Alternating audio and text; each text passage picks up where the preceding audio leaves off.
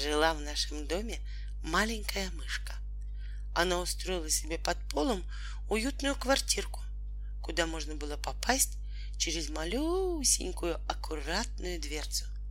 Еду мышка сама добывала на кухне и никому не мешала. Да и кому могла бы помешать такая махонькая зверушка? Но однажды в доме появилось заморское чудище. Нос у него был длинный, как слоновий хобот, рот широченный, а глаза... В глаза лучше было и вовсе не заглядывать.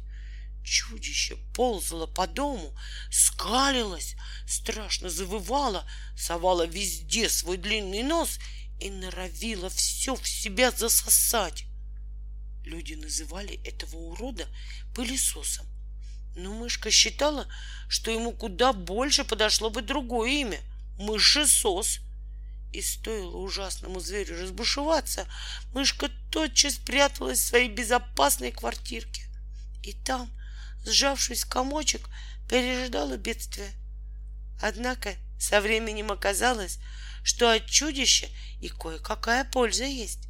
В доме стало очень чисто, не осталось ни соринки, ни пылинки, и дышать теперь было намного легче.